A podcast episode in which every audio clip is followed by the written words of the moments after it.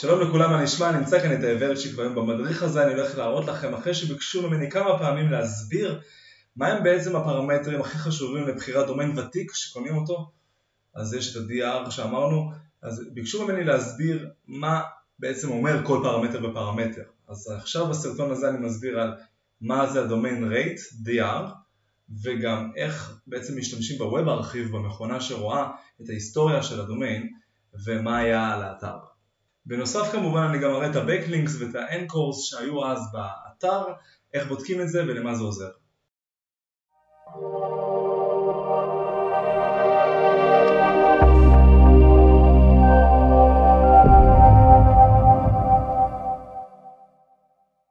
אוקיי, okay, אז מהו בעצם ה-DR הזה שאנחנו מדברים עליו? קודם כל, זהו פרמטר שנמצא ב-Ahrefs בלבד, פרמטר לבדיקת כוח הדומיינים, הדירוג שלו לפי הפרמטרים שנמצא ב-Ahrefs. לכל מערכת לבדיקת דומיינים, מעקב מילות מפתח ו-Backlinks יש בעצם דירוג דומיין שונה.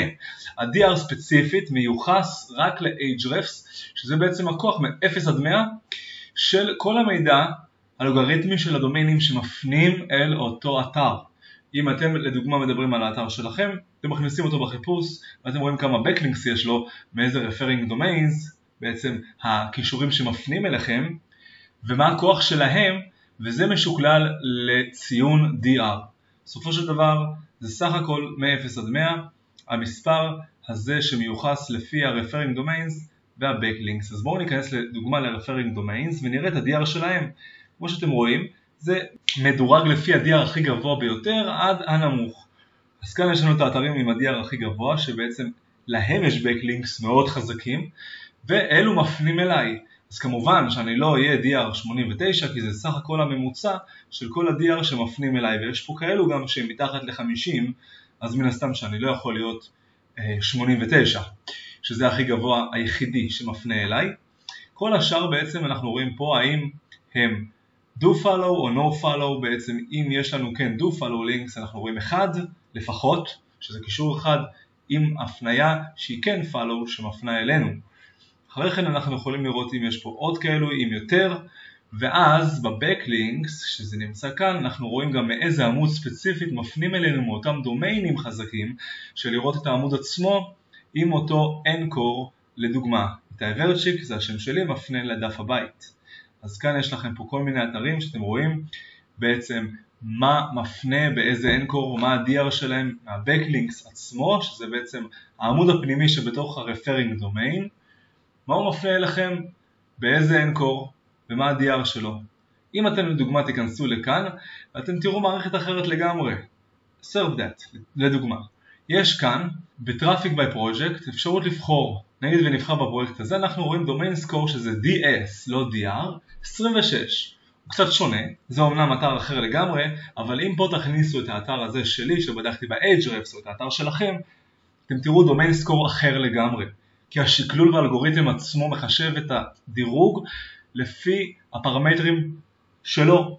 כל מערכת מחשבת את זה לפי הפרמטרים שלה, והדומיין סקור, או ה-DR לדוגמה, יהיו שונים בכל מערכת ומערכת. בווב הארכיב, אנחנו נחפש ונמצא כאן את האפשרות לראות את ההיסטוריה של אותו אתר של הדומיין הוותיק שאתם רוצים לקנות. אז בואו נרשום לדוגמה דומיין ותיק אחד,